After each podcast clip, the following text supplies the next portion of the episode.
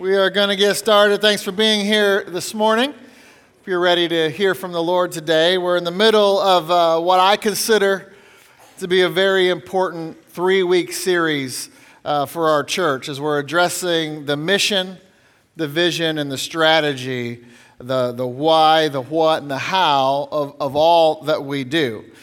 So today, uh, we're going to be talking about vision or the, the what. What, what we do to fulfill the mission. Uh, but before we get into all that, I, I do want to take a second and, and just recognize the date.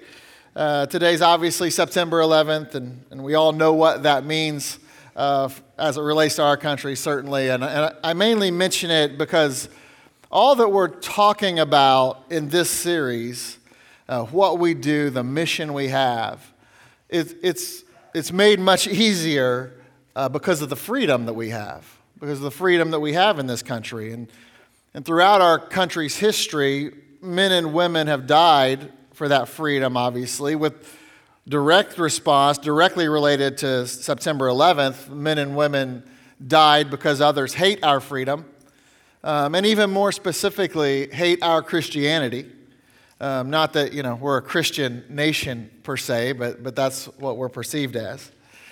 And I think it, it should continue to be our prayer that God allows that freedom to continue on because, because again, that, I mean, it, it certainly makes it easier for us to accomplish what God has before us. And, you know, the mission is the mission no matter the circumstance. If we're a communist country, the mission God gives us doesn't change. And we're still to work to accomplish it, and our strategies have, would have to change, and we'd have to go about it differently but the mission never changes. And, and, and the fact is, God has been good to us as a country for many years. And I, and I think that's changing for righteous reasons. Uh, but I think we still need to pray just for the freedom that, to share the gospel. Because the enemy is strong, the forces against the church are strong. And so we need to be strong. We need to be strong in the Lord and, and remain vigilant. But I do hope you take a little time just to remember all the sacrifices um, this morning and, and use it as motivation to be more involved in sacrificing your life uh, for something eternal. Uh, but then, on a happier note, September 11th is also my daughter Kate's 13th birthday today. So, so welcome to the teenage years, baby. But uh, back to the business at hand here, what we're talking about this morning, the vision of the church or the what. Last week we looked at the why, the mission. And to sum up that sermon, to sum up last week in one sentence, this, this would be it. Our mission, the mission of the church, the mission of, of this church is to worship God by making disciples. I think I put that on your outline sheet there. To worship God by making disciples. That's the prescription for how we worship God today. And, you know, worship is an interesting title is so broad. There's so many ways to define it. You know we'll, we'll always go back to the first mention in genesis 22 and, and talk about sacrifice. And you know there's, there's sacrifice and surrender that you see in that in genesis 22 because abraham says that the lad and i we are going to worship. And for abraham it was sacrifice. For isaac it was surrender. And, and so as we sacrifice who we are and what we have to the Lord, as we surrender to the Lord, the way that plays out today is we do that in making disciples. As we, we saw that very clearly from, from Matthew chapter 28 uh, last week. That, that was our study last Sunday. But I told you in that, in that study, a lot goes into making disciples. You know, we think, okay, disciple, making disciples, that's discipleship. And we have personal discipleship, we have 18 lessons, that's what it is. Well, that, that's part of it, that's a little bit of it, but that's certainly not all of it.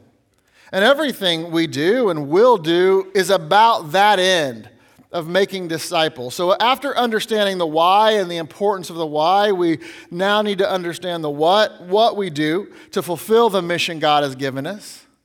And that's really how we define vision. So, our vision is what we do to advance the mission. And we need a vision because it's one thing to say, go accomplish the mission, go make disciples. But it's another thing to know exactly what that means and what that looks like, and especially what that looks like for us specifically. So today I'm going to give you four guiding principles that will outline and define the vision of First Baptist Church. The what we do in order to make disciples. And we find the pattern for this definition in John chapter 17. So if you have your Bibles with you and you haven't already turned there, I invite you to do so. I invite you to turn to John chapter 17, and, and we'll be focusing our study on verses 6 through 21 this morning. And John chapter 17 would have chronologically, it, it would have occurred before Matthew 28, before giving of that great commission. It was even before Jesus was crucified. But what we see in John 17 is all that Christ did to get his disciples ready to fulfill the instruction of Matthew 28. In fact, John 17 is a, is a prayer of Jesus to his Father. And in that prayer, he lays out all that he's done in training his disciples, and he asked his Father to use them and to glorify, use them to glorify him after he is gone from this earth. It's really, John 17, it is an amazing, amazing chapter. We're, we're just going to brush the surface on, on all that's in this chapter. It's one of the most amazing chapters in the Bible, at least in my opinion. I, I think it's the greatest prayer in the Bible. And I, and, and I want you to just think about this for a second. Think about what the Holy Spirit is allowing us the privilege of seeing here in John chapter 17. Because through the inspiration of the Holy Spirit, we get to listen in as God the Son converses with God the Father shortly before he is about to give his life as a ransom for you and me. And we get to be kind of that fly on the wall and listen in to this conversation he's having with his Father. And it's amazing. I mean, this is the true Lord's Prayer, but it's, actually, it's a prayer he actually prayed. But it's an amazing prayer. And we get great insight to what it was Jesus expected his disciples to do in order to fulfill the Great Commission. And from the very beginning of the passage, we see that it's all about God's glory. And that's right where we started last week. Because our life, your life, my life is about God's glory. It all goes back to that. And the way we glorify God is we worship Him. And we worship Him as we live out His life to fulfill the Great Commission. And I showed you that in, in, in multiple verses last week. So if you, if you missed that, you can go back and listen to those. But this aspect of God's glory is the glue that connects the mission, the vision, the strategy of how we do what we do. So, to, just to bring us into our study, I want to start in, in John chapter 17 and verse 1. I want to read those first five verses to kind of set the context and, and set the foundation for where we'll be going today. So, John chapter 17, starting in verse 1, the Bible says, These words spake Jesus and lifted up his eyes to heaven and said, Father, the hour is come. Glorify thy Son, that thy Son also may glorify thee, as thou hast given him power over all flesh, that he should give eternal life to as many as thou hast given him. And this is life eternal, that they might know thee, the only true God, and Jesus Christ, whom thou hast sent. I have glorified thee on the earth. I have finished the work which thou gavest me to do. And now, O Father, glorify thou me with thine own self with the glory which I had with thee before the world was. And these five verses set the context of where we're going. And, and you find the, a form of the word glory or glorify five times in those five verses, because again, that is what everything is about, including what his disciples were going to do from this point forward after Jesus was gone. And, and that's what we're going to see. We're going to see what Jesus did with them to get ready, to get them ready, how he made disciples. So it's a pretty good pattern to follow. If we're going to follow a guy, um, you know, on, on making disciples, Jesus is a pretty good place to start. He did pretty well with, with making disciples. And, and that is the work that he was talking about in verse 4. Jesus said, I've finished the work that thou, which thou gavest me to do. Well, I mean, so you got to ask yourself, what work is he talking about? Because he hasn't even gone to the cross yet. And the work is, is making disciples. The work is preparing these 12 men, uh, only 11 made it, but pre- prepared these 12 men to fulfill the Great Commission. You see, if Jesus hadn't invested into those 12 men, the gospel would have died with Jesus on the cross because they had to take it to the world. So this work was about his disciples, and, and when that was accomplished, he could then move on to his next work, and that was dying for you and me. Which he finished as well, by the way. We know that from John chapter 19 and verse 30. It says, When Jesus therefore had received the vinegar, he said, It is finished. He finished that work. And he bowed his head and gave up the ghost. And, and man, listen, praise the Lord that Jesus finished all the work that God gave him to do. And we should follow his example. Because as we talked about last week, we have work to do. We have a job to complete. We have a mission to accomplish. But we need to know what that means. And we're going to see it by drilling down into this prayer. So I told you last week, this three week series is like a funnel right? We start at the top and we give you the why and the, the broad, broad view, the broad mission, and now we're going to drill down a little bit more to say, okay, wh- what this looks like and, and what it is we need to do to accomplish that mission and give you the vision. And then next week, we're really going to drill down into, into the specifics. So uh, we're in the middle part of the funnel today. So, with that foundation, in that context, I want to read John 17, verses 6 through 21, and learn the what to our why. So Jesus goes on to pray I have manifested thy name unto the men which thou gavest me out of the world. Thine they were, and thou gavest them me, and they have kept thy word. Now they have known that all things whatsoever thou hast given me are of thee. For I have given unto them the words which thou gavest me, and they have received them, and have known surely that I came out from thee, and they believe that thou didst send me. I pray for them. I pray not for the world, but for them which thou hast given me, for they are thine.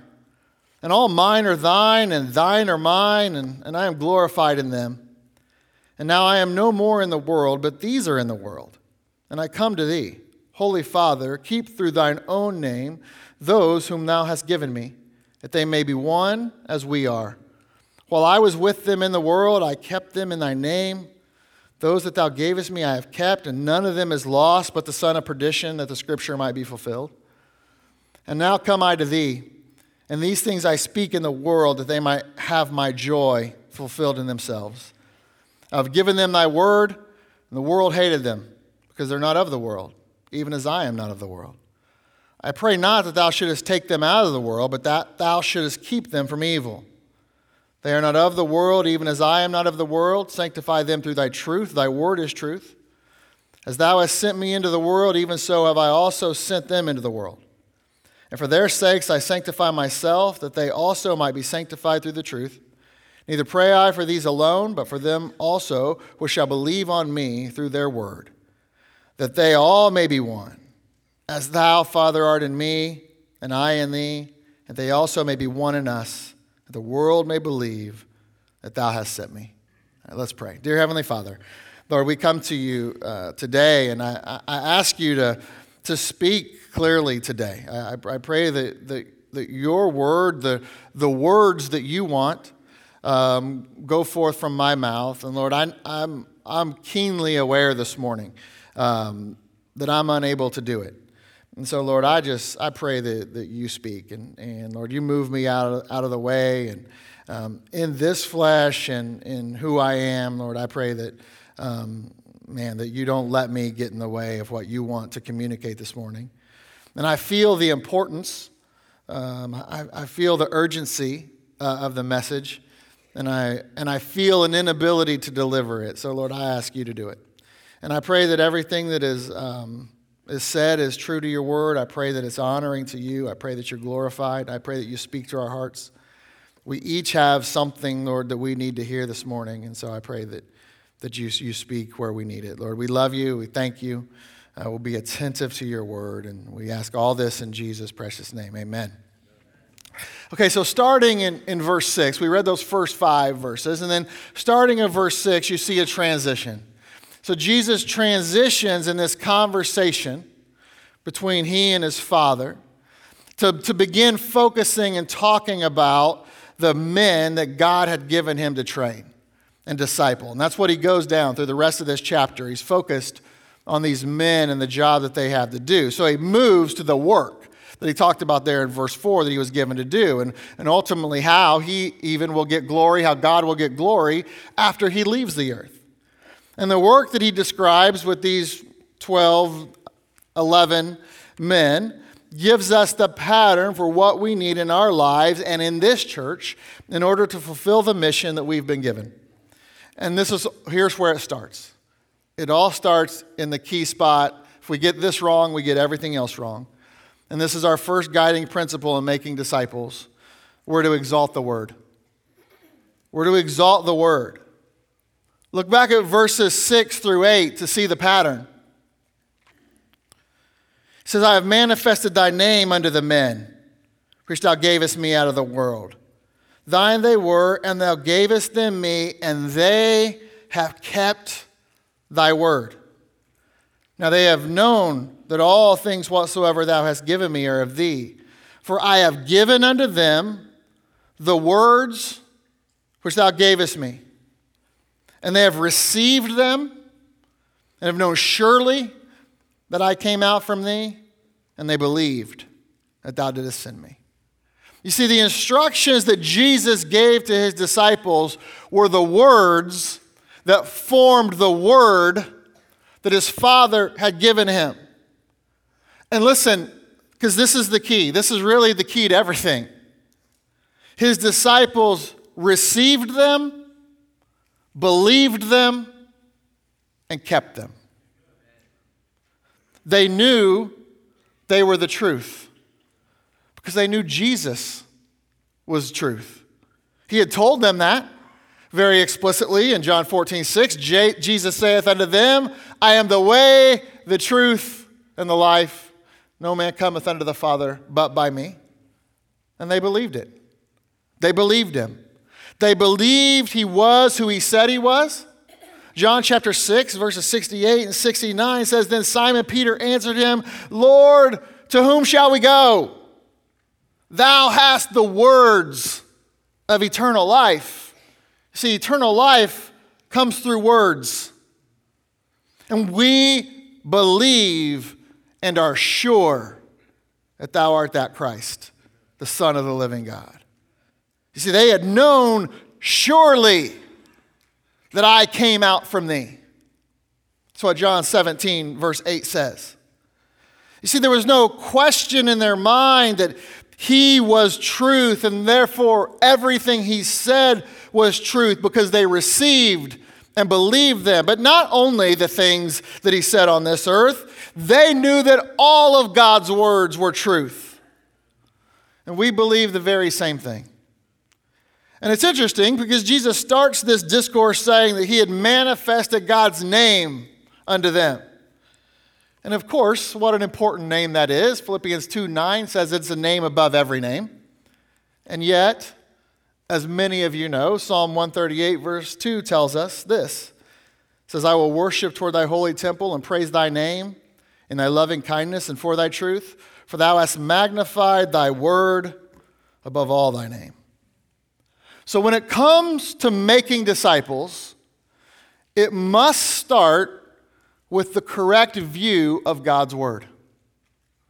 Because if we view his word like it's not enough or it is somehow deficient, then so will the disciples we make. And praise the Lord, that's been the stance of this church for many years. As, as long as I'm leading this church, it will remain the stance that we have. The Word of God will be the center of everything we do. It will form the basis and the foundation for how we fulfill the mission. So we need to be like the original disciples with His Word. We need to receive them, we need to believe it, we need to keep it. And that last part, to keep His Word, it's interestingly important. Because if we're instructed to keep it, that means it can be lost. You see, you see this very principle in the, the, the, gospel parable of the sower and the seed. Specifically, if you look at the Luke 8 account of that parable. And, and in that parable, a man sows a seed in various environments. And some of the seed goes by the wayside and it's trodden down. With some of it, the fowls of the air devour it. With some of it, it's sown on a rock and it doesn't take root. Still, other seed is, seed is, is sown amongst thorns and is choked out. But finally, there is seed sown on good ground that brings forth fruit. And down in verse 11 of that parable of Luke chapter 8, 11, we see the definition. It says, Now the parable is this the seed is the word of God. But verse 15 is the key. Because it says, But that on the good ground are they, which in an honest and good heart, having heard the word, what do they do with it? They keep it and bring forth fruit and patience. And in this case, the word didn't just fall to the ground and get stepped on because, because it, or, or choked away or, or carried away by the birds. No, it was seeded into a person's heart. And they kept it. And they believed it. And they built their life around it. And this needs to be our plan with the Word of God as well, because you should know, you need to know that there is an enemy out there that is trying to steal your Bible from you. And listen, stealing the Word of God was the first act that that enemy did on this earth. In Genesis, Genesis chapter 3 and verse 1, when he said to Eve, Yea, hath God said. And he cast doubt in their minds. But, but back to the Luke 8 parable, we skipped over some verses in there, but, but let me show you one more that we skipped over that was in the middle. Luke 8, verse 12 says, Those by the wayside are they that hear, then cometh the devil, and taketh away the word out of their hearts, lest they should believe and be saved. You see, the devil's coming, and he wants to take away the seed of the word of God from you. And of course, he wants to do it to the lost people, but he wants to do it to saved people as well. And for a saved person, he can't take away your salvation. We are eternally secure. That's, that's one of my favorite doctrines of the Bible. But he can take away your belief and trust in God's word if you're not careful. Listen, everything we face in this life it, we, is, is answered by God's word, and therefore it's what Satan attacks. And the attack can be subtle. The devil's a roaring lion, he's also an angel of light. And it means he knows how to attack us. And it means he knows how to get us off track very subtly. And it can happen without us even seeing it. Psalm 119, verse 101 is an interesting verse. It says, I have refrained my feet from every evil way, that I might keep thy word. And, and I just want you to think about that verse because I think, I think this gets to what's so subtle and therefore scary about the enemy in this regard. Because do you see what is considered the opposite of keeping his word? It's walking an evil way. So when we don't receive and believe and, and keep his word that we're fed every Sunday or that we hear from him in our personal time with him, yeah, it's considered evil. But we don't think like that because you have an enemy that doesn't want you thinking like that. He wants you to think it's not that big of a deal. You know, God doesn't really care if you apply that message, you know, as long, as, long as you're trying. You know, did, did God really say that? Like the, the thing that that that that guy told you on Sunday, did God really say that? Is that book really enough? Isn't it pretty old and outdated? With everything we know today, can anyone really expect you to believe that book is perfect? And he wants to throw doubts on the authority and the sufficiency of Scripture. But we got to fight back, man, especially as we make disciples. We make disciples by exalting God's word. That has to be the foundation. That means this That means we view God's word as fully authoritative and fully sufficient in all matters of faith and practice. Fully authoritative and fully sufficient in all matters pertaining to life and godliness. And, and the issue of authority and sufficiency are two different issues. And you've heard me talk about it before, but again, this series is a reminder and, and just to set in stone who we are and, and where we're going. But authority of Scripture, sufficiency of Scripture, two different issues. You can believe in the authority of Scripture and not believe in the sufficiency. You can say, you know, well, I know it's authoritative in what it talks about, but it just doesn't talk about everything. I mean, certainly not all the stuff that we deal with in the, this 21st century, where we're, where we're at today. I mean, it's crazy. I mean, you can't, you can't think of a Bible that, you know, men wrote, covers everything, and is sufficient in all areas of life. And, and again, I've, I've told you this before, but you see this predominantly come through in counseling scenarios. And, and they don't want to hear what God's word has to say about a particular issue, but, but they'll listen to other things. And so there's, there's, a, there, there's a, a philosophy of integration. So, you know, you have in a, in a counseling spectrum, you have, you know, psychology, on one side, you know, naturalistic, scientific view. You have um, biblical counseling on the other side, and then you have a scale of integration. So the integrating of psychology and with, with Bible. And you know, you can, you can choose where you want to be on that scale. I'm, I'm going to stick on the biblical counseling side. Um, but, but the problem is anywhere you're at on that, I mean, just out of love, you're listening to and you're reading from and you're take, taking counsel from people that do not, do not believe in the sufficiency of Scripture. And they, they believe it's not enough, 100%.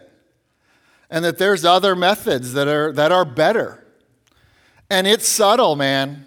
It's subtle because a lot of it sounds good. And it sounds, I was like, well, man, let's look at this. this. It even sounds biblical. Man, until you really start to drill into it, and it's satanic from its root. And, and, and you, might, you might think I'm weird in that. You might even think I'm wrong. I don't. I've studied it and you probably haven't. And I, I say that with all respect, I promise you. We believe that the Word of God is enough, or we don't.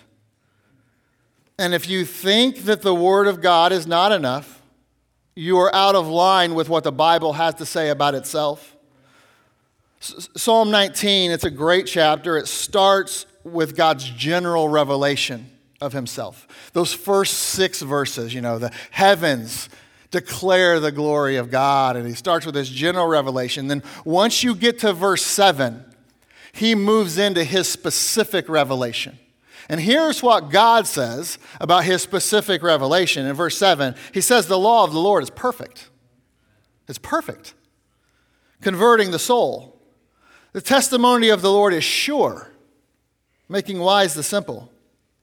The statutes of the Lord are right, rejoicing the heart. The commandment of the Lord is pure, enlightening the eyes. You need to see right? The Word of God is what opens and enlightens your eyes. The fear of the Lord is clean, enduring forever. The judgments of the Lord that we find in His Word are true and righteous altogether. More to be desired are they than gold, yea, than much fine gold. Sweeter also than honey and the honeycomb. Moreover, by them is thy servant warned. The word of God has warning. And in keeping, in what? In keeping of them, there's great reward. So it's sufficient, it's perfect, it's enough, but it's also authoritative. Listen, without one final authority, that means you get to make the decisions. And there's nothing absolute. And listen, I know, I don't like what it says all the time either. And it pricks my heart and it points out things that are wrong. And I, and I, and I like to, to hear other sides of things. But man, this, is, this book, it's, it's everything. It's, what, it's all that we need. It's, the absolute, it's the final authority. And, and specifically, in English through the preservation process. That book is the authorized King James Bible. You know our stance on that. The details of that are for another message. But our perspective of it, our view of it, will be that. It, this book, and this book alone is our authority. And we'll exalt His word as we have as a church for many, many years. And we should praise the Lord for that. Not many do anymore. But His Word is what tells us the specifics of all we're to do in this life, including our second guiding principle for making disciples. Because after Jesus talks about how His disciples exalted His Word by receiving them, believing them, and keeping them, then He starts to pray for them specifically. And in this prayer, we see Jesus edify His worshipers, edify His body. Look back at, at John 17, starting in verse 9 he starts out, and you just see his love. He says, I pray for them. I pray not for the world, but for them which thou hast given me, for they are thine. he doesn't care about the world, he cares for his people. And all mine are thine, and thine are mine, and I am glorified in them. And now I am no more in the world, but these are in the world. And I come to thee, Holy Father, keep through thine own name those whom thou hast given me that they may be one as we are. While I was with them in the world, I kept them in thy name. Those that thou gavest me I have kept, and none of them is lost but the son of perdition, that the scripture might be fulfilled. And now I come to thee, and these things I speak in the world, that they might have my joy fulfilled in themselves. I have given them thy word, and the world hath hated them, because they're not of the world, even as I am not of the world. I pray not that thou shouldest take them out of the world, but that thou shouldest keep them from evil. They're not of the world, even as I am not of the world. And in these verses, we see the depth of Jesus' love for his disciples that he's pouring out in this prayer that, again, we get, to, we get to listen in on between him and his Father, and just how much he loves his disciples. He's praying for their unity in verse 11. He's praising God that they didn't fall away in verse 12, ex- except for Judas, that the scripture will be fulfilled. He's praying for their joy in verse 13 to be fulfilled through him and that God would keep them from evil. He knows that they have to be in the world. He sends them to the world, but he's begging his Father to keep them from evil while they're in the world. And all that describes just his love and edification. It's the building up of another believer, encouraging, holding accountable, loving. And that's what Jesus was doing in his prayer, but not only that, that's what Jesus did in his life with these men as he trained them and spent time with them and sent them on a mission.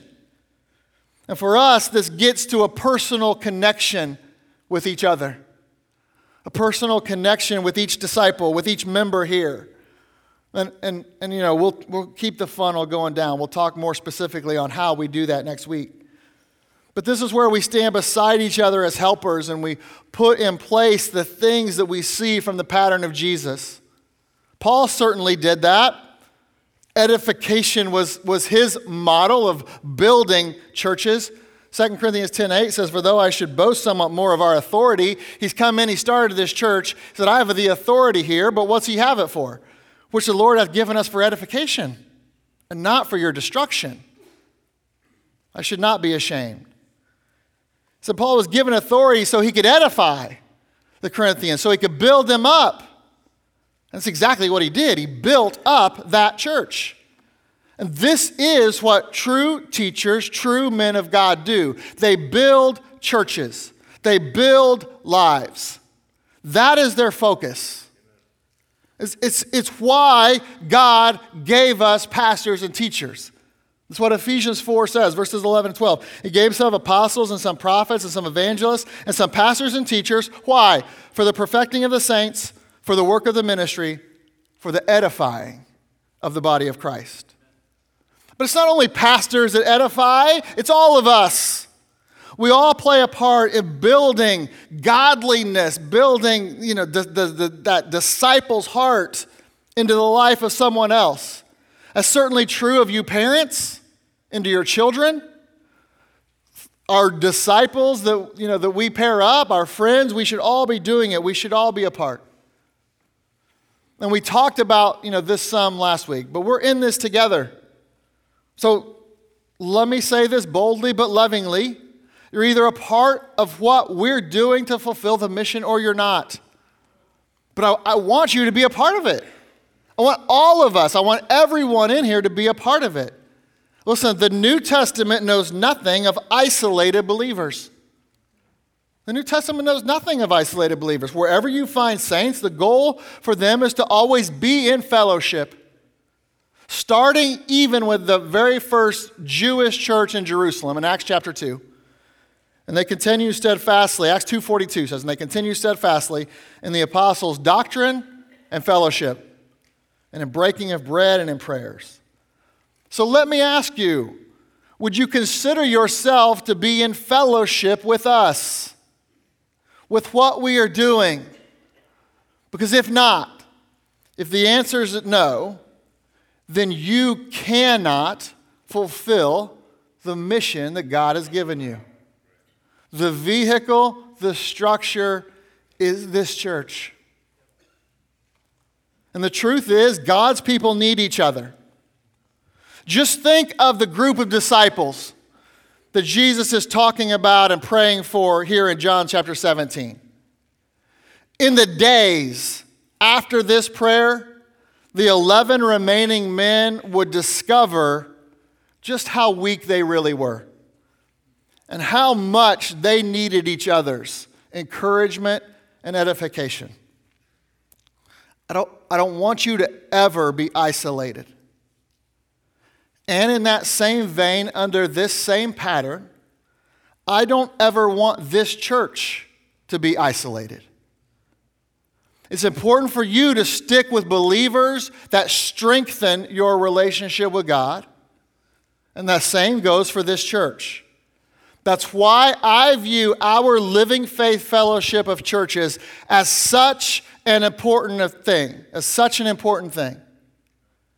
And since it's important to me, I really hope it's important to you. And let me give you one way that you can show that it's important to you. That's by attending our Certainty Conference, October 2nd through the 5th. Sunday through Wednesday. The topic is going to be worship. The, we're, we're, we'll go back to the goal glorifying God with worship. Kenny Morgan is going to be speaking in the evenings, and it's going to be good. I talked to him for quite a while yesterday. I promise you, you will learn something. You will be challenged. You will be edified. I want you to be here. I'm asking you to come. I'm asking every person in this room, every person listening to me to be here. I think it's that important. And I promise you that it will build you up. You will meet other pastors. And if you come, I hope you take the time to do that. To meet with them and talk with them. We have fellowship built in. After every evening service, we'll have fellowship and coffee and food in the barn to go spend time together, spend time with other believers that, whether we agree with everything perfectly with them, are making disciples. They're exalting God's word across this world. They're doing it like we do it. Go meet them, go spend time with them, go love on them a little bit, and let them love on you. I promise you it will be worth it. And it will build you up and it will build them up as well. It will edify both ways. That's part of what we're here to do. It's part of what makes make what we do glorifying to God. That was his prayer for his disciples. He said, Father, make them one as we are one, as the Son and the Father are one. Uh, God doesn't like disunity. Now, there are reasons to, to not be unified. Of course. If they don't exalt God's word and edify, and they don't do the things that we do, and they don't teach the doctrine that we teach, we're not going to have fellowship with them. But if they do, let's do it. It will build you up, and it's, it's part of what we're here to do to build up. Listen, it's easy to tear down. It's easy to tear down with our words, it's easy to tear down with our actions. I just don't see where tearing down is part of the mission. It's wasted time.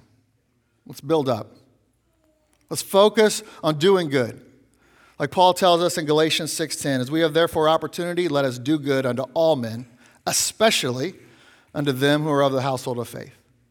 And again, we'll talk more about how we do this next week here in the context of this church. And, and the primary avenue is life groups that started last Wednesday. And if you're not a part of one, I think you should be. You should come next Wednesday. You're actually going to hear from our life group leaders next week. So, next week is going to be a little bit of a different message. I'm going to challenge you I'm trying to challenge you every week, but I'm going to challenge you a little bit more next week. But you're going to hear from our life group leaders. You're going to hear from some of the things, how we accomplish this vision, and, and the practical ways that you can be involved or stay involved. Listen, if these are the very last days, which I believe they are, I want to go out swinging. So let's all swing together. If we swing together, we carry a harder punch. So we see the disciple making pattern from Jesus. It includes exalting his word, edifying his body, his worshipers. And then, third, our third guiding principle, we see Jesus equip them for the work. We're to equip for the work. He was there to build them up, to strengthen them, but that was for a reason. It wasn't just for their own strength, it was because there was work for them to do. Look at verse John, John 17, verses 17 through 19. Sanctify them through thy truth. Thy word is truth. As thou hast sent me into the world, even so have I also sent them into the world. And for their sakes I sanctify myself, that they might also be sanctified through the truth. This section starts with the word sanctify. And we've talked about this before, but the word sanctify means to make holy or to set apart. And what we see is he tells sanctify them because they were being set apart for the work that we see in verse 18 to be sent into the world. In the sanctification process in the life of the believer, which is done through truth, sanctify them through, through thy truth. Thy word is true. So, so, you know, we talk about sanctification, living like we, uh, we get saved, we got to grow in the Lord. We become this lifelong process of sanctification. It's only done it, through the Word, through God's Word, through the truth. But that sanctification process in the life of the believer is the equipping process for the work that we have to do. And listen, this is, this is a work that we can't do on our own, that we're not supposed to do on our own. We can't do it in our flesh. We're to do it through the power of Christ. We looked at 1 Corinthians 15.10 last week. I want to show it to you again. Paul says, But by the grace of God I am what I am, and his grace which was bestowed upon me was not in vain, but I labored more abundantly than they all. Paul, more than anybody, knew the work that was before him, and he was after it, he was about it. He labored more abundantly than they all, but look at what he says after that. Yet not I, but the grace of God which is with me. I didn't do it in my flesh. I did it through him. He explains it further in Ephesians chapter 3, starting in verse 1. He says, For this cause I, Paul, the prisoner of Jesus Christ for you Gentiles, if ye have heard of the dispensation of the grace of God, which was given me to you. Word, okay, so Paul was given a work, it was a job to do. It was to take the gospel to the Gentiles. That, that's who Paul was. He was given that dispensation of the grace of God. Make disciples. And look at how he was to do it. Like, just skip down, uh, and I have verse 7 on here. Whereof I was made a minister of this job, according to the gift of the grace of God given unto me by the effectual working of his power. You see, to do this work successfully, you need to be equipped. To do any work successfully, you need to be equipped, but especially this one. You need to be ready always to give an answer to every man that asketh you of the reason of the hope that is in you. So, like a physical child, we need to bring you up in the nurture and admonition of the Lord. And we do that through discipleship and MTT and LFBI. You're going to hear about that next week as well. But it's not only that, it's not only discipleship and MTT and LFBI. You live out the sanctification process as you get involved in ministry, as you apply what you are learning. So, the equipping, that sanctification process, it has an education component, but it also has an experience component. We don't want you to only sit in a classroom. That's certainly part of it. You need to learn God's word as absolutely part of the equipping process. But it's not just that. We need you to be involved in people's lives too. You need to live out what you're being taught every week. Because knowledge alone puffs up. It's 1 Corinthians 8 1. Now, it's touching things offered unto idols, we know that we all have knowledge. Knowledge puffeth up, charity edifieth. Right? We're about edification. That's why sanctification isn't just head knowledge. You must receive and believe and keep. You live it out together with us. Because the goal for learning the Word of God isn't, isn't just to, to get more interesting facts, right? It's not information, it's transformation. It's the goal of learning the Word of God. It's, it's grasping who Christ was, building that personal relationship on an intimate level, and build that relationship as you live out His life in His power in this church with other believers to the world. So it's not just about knowledge itself. Knowledge puffeth up, so knowledge needs a foundation so that you can do something with it to be sanctified. Because knowledge alone doesn't lead to sanctification. And I shared this with you a couple weeks ago, but I'm going to share it to you again. And this is a reminder. Knowledge always comes after things like virtue and grace in the Bible. So 2 Peter 1 5. And besides this, giving all diligence, add to your faith what? Not Knowledge? No. Add to your faith virtue, and add to your virtue knowledge. 2 Peter 3 8 says, But grow in what? Knowledge? No, but grow in grace and in the knowledge. There's an order to that. God's very specific in how he does things. And knowledge is always second. Knowledge alone doesn't equip you, knowledge needs a foundation. Knowledge alone doesn't glorify God, but the consistent application of that knowledge will. That's how you become equipped for the work. And that's what Jesus did with his disciples. He spent time with them, he ministered unto them and with them, he taught them, he put them to work. He watched them live out what they were learning. He brought them along in the mission, all of it, and he prepared them for the day that he was going to leave. And that's exactly what we want to do here. Every person in this room is important. Every person in this room has a, has a job to do. Part of what we're doing here. So we see verses like Ephesians 4 1, he calls it a vocation. I, therefore, the prisoner of the Lord, beseech you that you, beseech you, that you walk worthy of the vocation wherewith you are called. You have a job. The Bible calls it a number of different things, calls it our course in different places. He defines it, Paul defines it with another word in Acts 20 24 that we're familiar with. That's ministry. You can see the Bible defining itself there, but none of these things move me. Neither count I my life dear unto myself so that I might finish my course with joy and the ministry which I have received of the Lord Jesus to testify of the gospel of the grace of God. Paul also uses it in Colossians 4:17 when he's given instruction to Archippus. He says, to, to say to Archippus, take heed to the ministry which thou hast received of the Lord, that thou fulfill it. So the work that you need to be equipped for is ministry. That's making disciples. That's, that's spending time with each other and encouraging and building up and holding accountable and, and, and, and showing them what the life of Christ is as you spend time together in life groups and ministry and the various avenues that we have. We'll talk more about them next week. God has called you and given you a work to accomplish on this earth through this church. Do you know what it is? Are you equipped for it? We're here to equip you. But, but, so you need to. You need to be involved. You need to get, get equipped. Because there's no telling where the work of the Lord will take you. And that brings us to the last guiding principle, the last element of the pattern of Jesus' training of his disciples. And that is we've got to evangelize the world. We've got to evangelize the world. Because where did Jesus send his disciples? Into the world. Uh, you know, and I, and I think I, I mentioned this in passing last week. So, you know, this is John 17, the Great Commission is Matthew 28.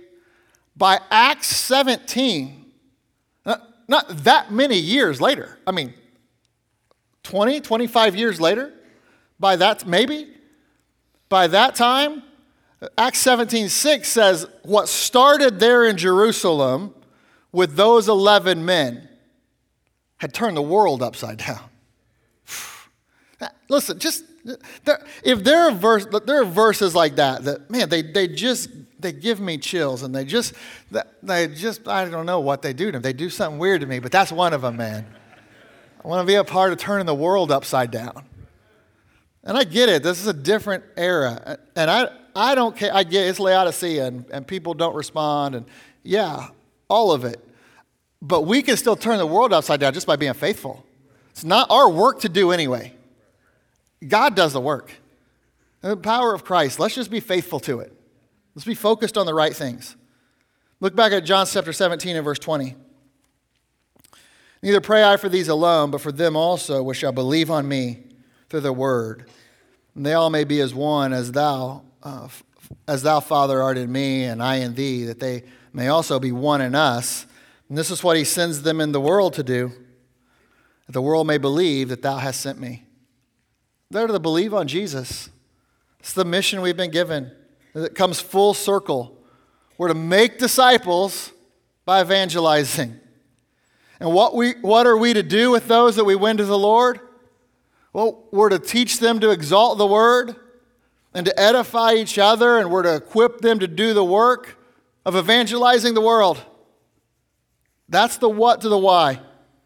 It's what Jesus told his disciples from the very beginning of his relationship with them. That was what their life was to be about. Mark chapter 1, verses 17 and 18 says, And Jesus said unto them, those disciples, Come ye after me, and I will make you to become fishers of men. And straightway they forsook their nets and followed him. And, and fish in the Bible have always been likened to men, and followers of Jesus have always been likened to fishermen. This is the, I mean, this is just the start of making disciples. It, it has to start there. That's what we're here on earth to do. And Jesus has a job for us to do. So he didn't take us to heaven when we got saved. We're still here. There has to be a reason. There's a purpose. Is to worship him by making disciples. And we're to do that everywhere. We're to do it all over the world. Proverbs 11:30 says the fruit of the righteous is a tree of life, and he that winneth souls is wise. So, listen, if we want this church, if you want your life to really be about the thing God cares about, then soul winning, evangelism has to be a part of that. It's our responsibility. And then we bring them in to the fellowship of this, this church and these believers, and we edify them, we build them up, we strengthen them, we equip them, and we send them out. And, and listen, we're, we're to be a hospital to the sick we have the answer that reconciles man back to God. And it's what we're here to do to share it with the world through our individual lives, through our church ministries, through missions trips, through that sort of thing. The Bible says in 2 Corinthians 5:18 that we've been given the ministry of reconciliation. We have a job, a ministry. It's a ministry of reconciliation. It's evangelism. It's explaining to people that God in Christ has made a way to man. It's John 3:16. It's a message we share, the good news of Jesus Christ. But, but here's what I want you to get out of this the good news comes from us. We're to share the gospel as we speak from our experience. That's the responsibility we've been given. And, and, and, and we should take that job very seriously. And, and I don't say that to guilt you. It's not about guilt and manipulation. That's not what I'm trying to do here. I don't want to guilt you into anything. I want you to do it for the right reasons. But what I want is you to understand what happened when you got saved. Uh, what I want is you to understand the grace of God. Because when you understand that and you understand the exchange of life that occurred when you gave your life to Jesus, then evangelism is just a natural outpouring. What else can you do? And tell people about what God did for you. And you can't program it. Many churches have tried. It's not the way to do it. That should be all of it. That's all of our jobs as we go out into this world and we just take Jesus with us wherever we go. So, like I asked you last week, who's willing to go? Because part of this vision is absolutely worldwide missions and church planting.